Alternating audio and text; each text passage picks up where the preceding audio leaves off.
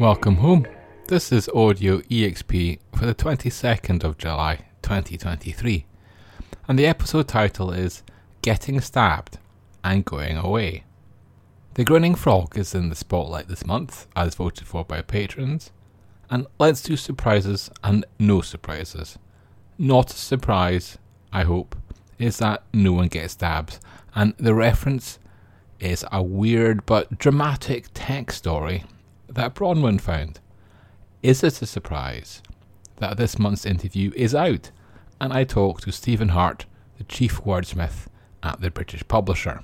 We talked about what might be the world's only monthly printed RPG magazine, The Oracle, the logistics challenge of a small business, and that time his wife ran from zombies while leaving a vulnerable man to his grim fate. The stab tech comes from a company called OWO, or as I want to pronounce it, OW. The OW Haptic Gaming System is a shirt that you can wear so you can feel the game, and it's been developed in partnership with Ubisoft. The idea is that you can wear it for Assassin's Creed Mirage, and therefore feel something whenever the lead character gets stabbed. By the way, while researching this podcast piece, I noticed that Amazon.co.uk has the exclusive to Assassin's Creed Mirage Launch Edition, so I will link that up. And I imagine people will download the game directly though. So in the near future, we might have XR headsets, haptic vests, and the ability to download different forms of physical sensations. Does anybody want to bet against that will be able to download the sensation of being chewed on by a dragon before we get a haptic vest shaped for the female body type. Hmm. Okay, that's the getting stabbed covered. What about going away? Let's start with this week's Dragon Turtle game story, which I wasn't expecting to be so popular and complex. The short of it is that the platinum best selling and 5e powered Carbon 2185 RPG will no longer be published by Dragon Turtle Games. The license is going elsewhere. The first twist is that the founder of Dragon Turtle Games is the same person as the Carbon 2185 game designer, and they still own the license.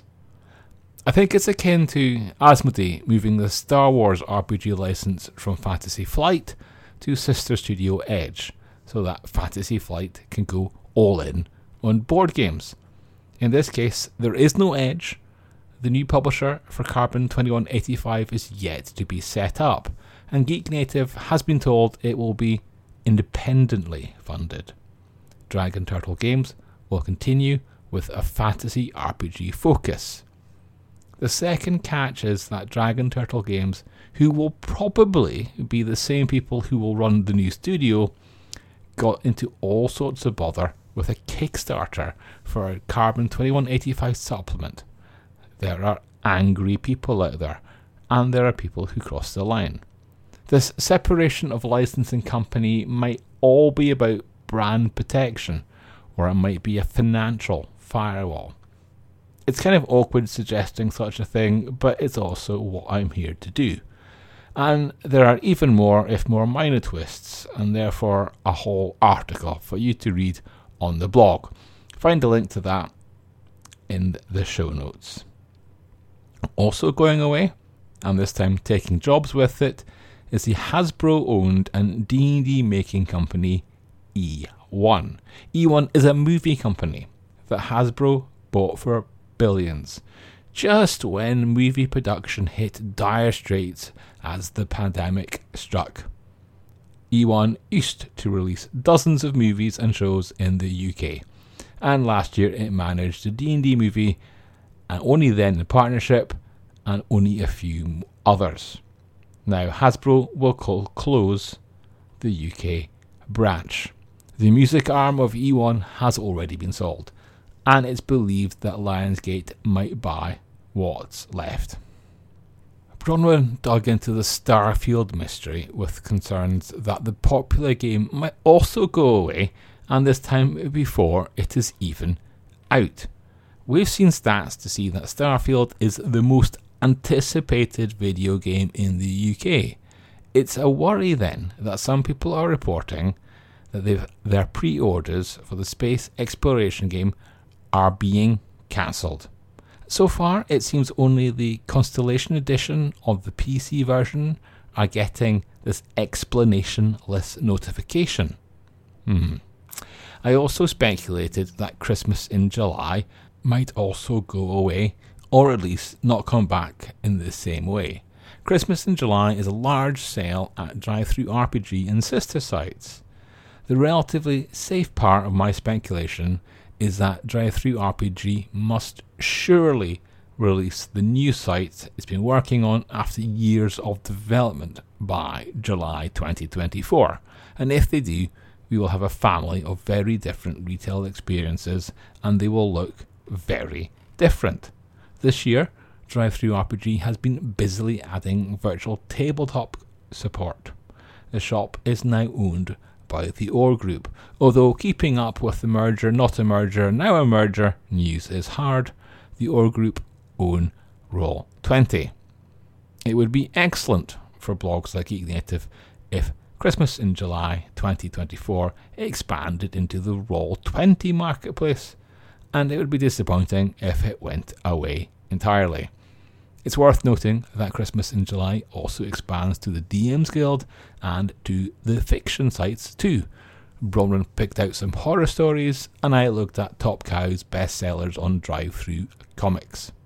Okay, that's enough of things that are going away. What about D&D magic rings that are coming soon? They might not be actual magic, but the D&D rings are on pre-order over at Merchoid, and I think they might have sold out already.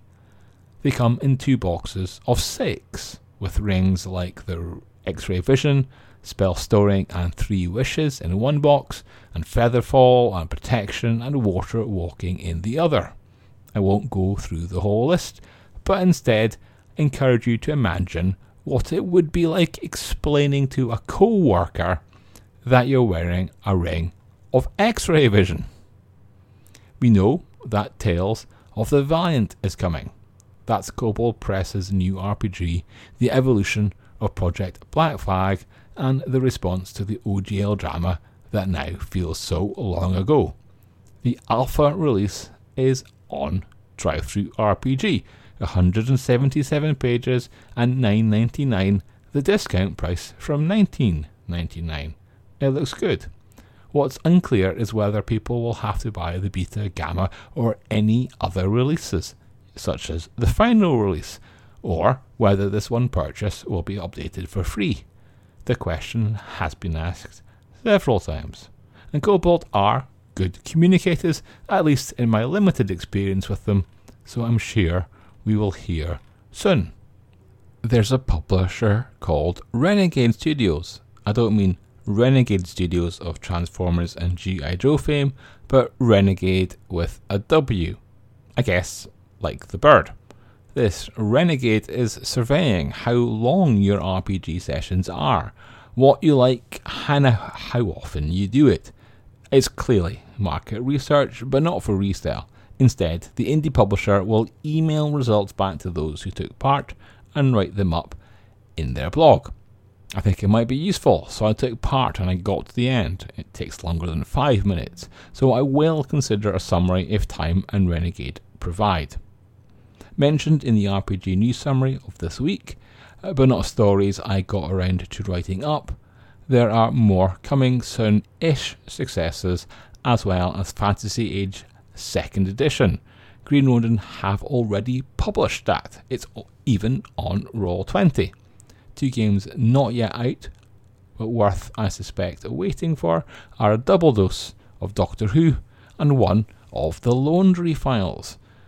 The two Doctor Who RPG sourcebooks are for the 60th anniversary of the BBC Sci Fi, and the Laundry Files edition is a pleasant surprise.